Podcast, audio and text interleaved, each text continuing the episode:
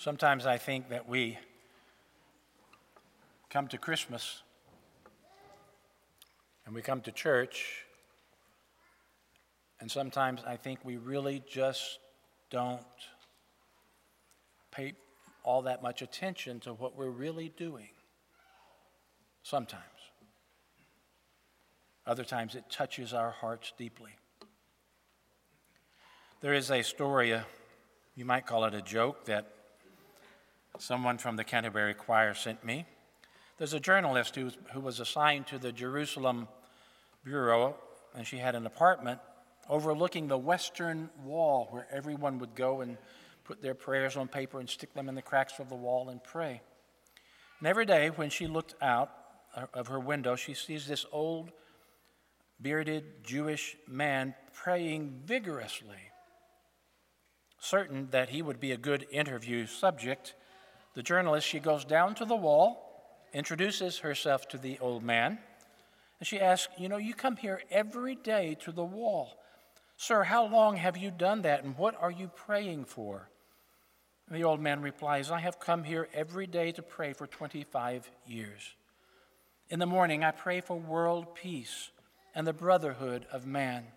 And I go home and I have a cup of tea and I come back and I pray for the eradication of illness and disease from the earth. And very, very important, I pray for peace between the Israelis and the Palestinians. And the journalist, she's quite impressed. She asks, How does this make you feel to come here every day for 25 years, pray these wonderful things? And the old man replies calmly,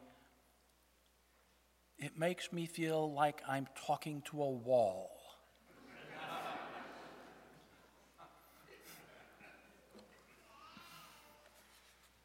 and that's sometimes maybe how we feel when we come to church or when we speak to the Lord, like we're talking to a wall. Well, several years ago, a mother in Anderson, South Carolina, she was very, very busy on Christmas Eve wrapping packages and preparing to take her family to the Christmas Eve service at their church. And suddenly she realized that the shoes she had planned to wear were scuffed up and badly needed some kind of attention.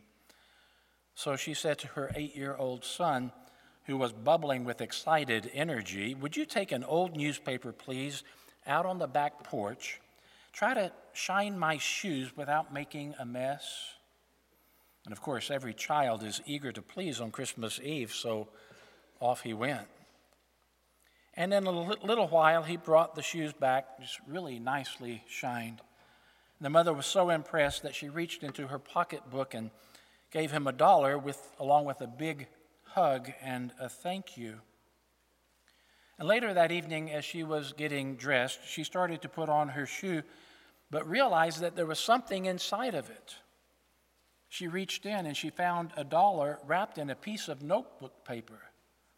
And on the paper, written in childish scrawl, was this message I done it for love.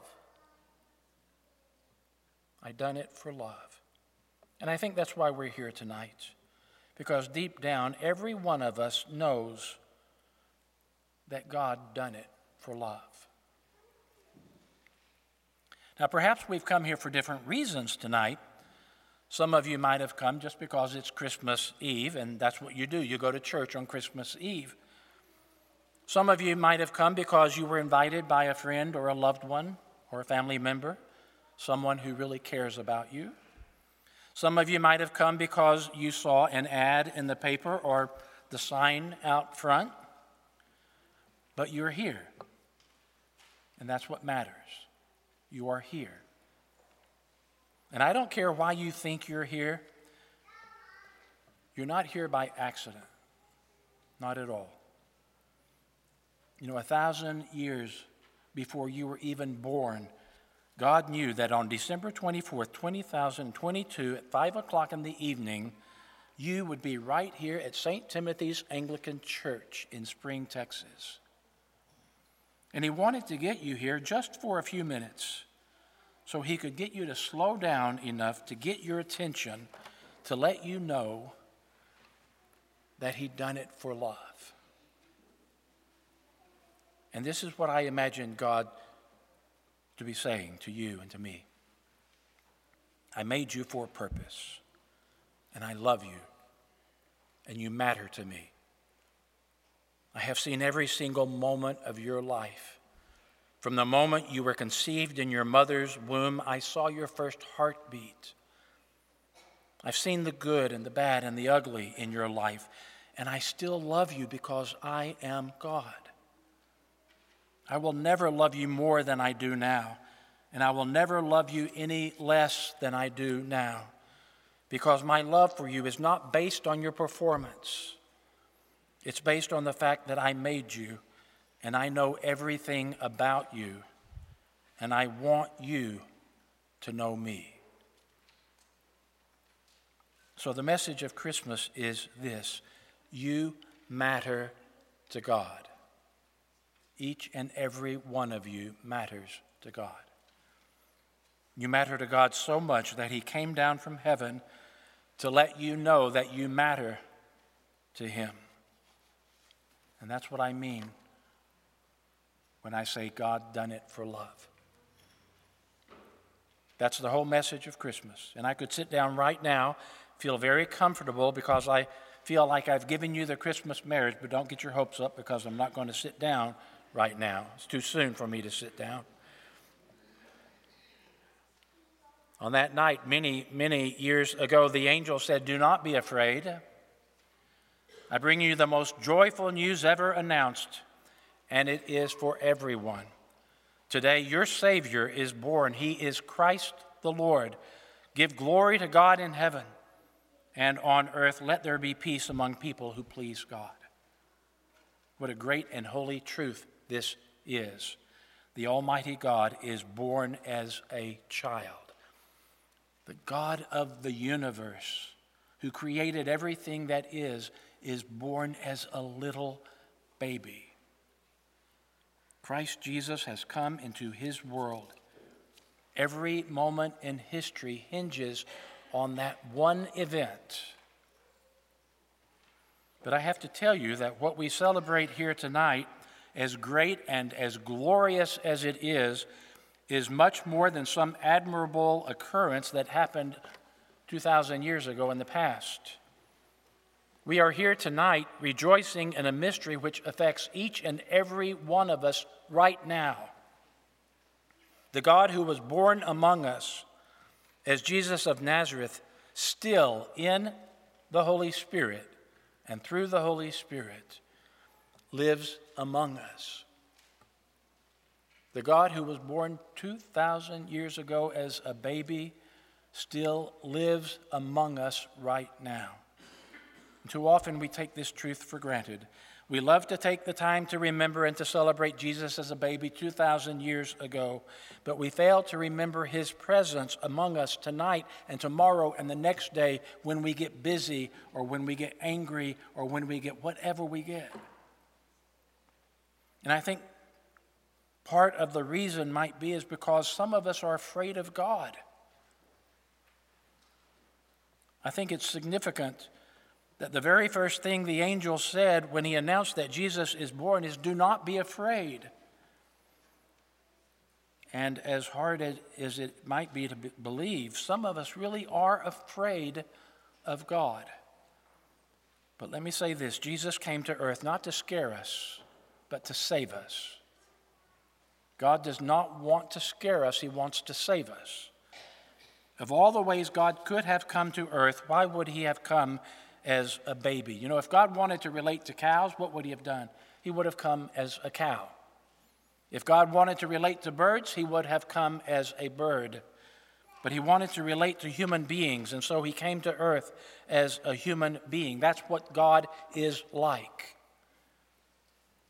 And then the angel said, I bring you the most joyful news ever announced. The most joyful news ever announced. A lot of people think that God is some kind of cosmic killjoy in the sky, standing up there waiting to make their life miserable. I really do hear that all the time in roundabout ways, thinking about God and his wrath rather than his love. But can you imagine what if your son or your daughter came to you and said, Dad, Mom, I love you. I want to be the kind of young man or young woman that you want me to be. I want to live for you. I want to do what is right. How would you respond to your child? Would you say, Well, I've been waiting for this day, and now you are going to regret it for the rest of your life? You say you want to do right, you want to do good. I'm going to break all of your things, and if you smile, I'm going to bust out your teeth. Of course, you wouldn't say that. No one would say that, no mom or dad. It's just plain dumb. But a lot of people think that way about God. They think if I really come to God and say, God, I want you, I want to be what you want me to be. I want to receive your son Christ into my life and I want to do what you want me to do. And they think God's going to say, I've been waiting for this day to make your life miserable. Because they think that the word Christian means miserable. But how far from the truth is that? The angel said, I come to give you great news of great joy. And Jesus said, I came to give life in all of its fullness. And so I say, enjoy it. Enjoy what God has to give.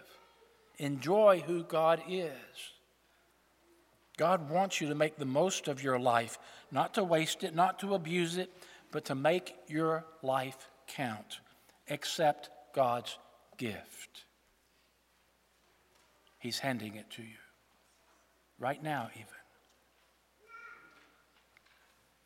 And then the angel said, Today, your Savior is born.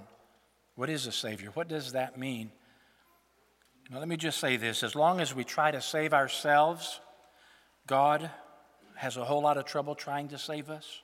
If we get in the way, God has to back off. As long as we're thinking, I can work it all out, I can solve my own problems, I've got my own plans, I don't need God, I don't need anything else, I am my own boss. And God says, Go right ahead, try to live that way. But I want you to notice the frustration you will have, and the tension, and the stress, and the anger that comes up in your life, the worry, the guilt, the bitterness, the depression, all these things that come. Where do you think all those things come from? Those things come from trying to do God's job. We're not God, we can't do God's job. But God says, relax. You stop trying to save yourself. Stop trying to work your way to heaven. Stop trying to earn points with God. Relax and accept my gift of love and my gift of hope.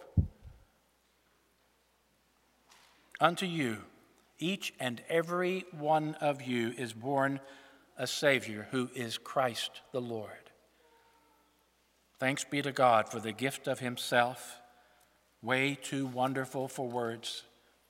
We can't even begin to comprehend what God has done. You know, I read about a guy who got a Christmas gift 49 years ago and he still hasn't opened it yet. Can you imagine if you gave me a Christmas gift and I put it under my Christmas tree, and six months later, you come over to my house and that gift is sitting in a corner somewhere you say, How did you like the gift? And I'll say, Well, I loved it. Unfortunately, I just haven't had time to un- unwrap it yet. And I'm really grateful for the gift, but maybe someday I'm going to unwrap it. You think that was kind of strange, wouldn't you? Yet some people go Christmas after Christmas after Christmas, never unwrap the gift that it's all about. Some people have never accepted God's gift, who is Jesus Christ. And so I challenge you this Christmas open the gift that God gives you and receive Him into your life. You say, Yes, I've received Him already. Receive, receive Him again and again and again. He loves coming to us. So when you leave here tonight, take this thought with you as you go back to your homes. The Lord of the universe has been born among us 2,000 years ago, and yes, tonight, and yes, tomorrow, and yes, the next day. Allow Christ to be born in you over and over again in ways yet unforeseen, in ways yet unimaginable, in ways yet unexperienced. Because that's the wonder of Christmas. That's the glory of Christmas. That's the beauty of Christmas, which reaches out beyond all impossibility and shows us that after all, God done it for love. In the name of the Father, and of the Son, and of the Holy Spirit. Amen.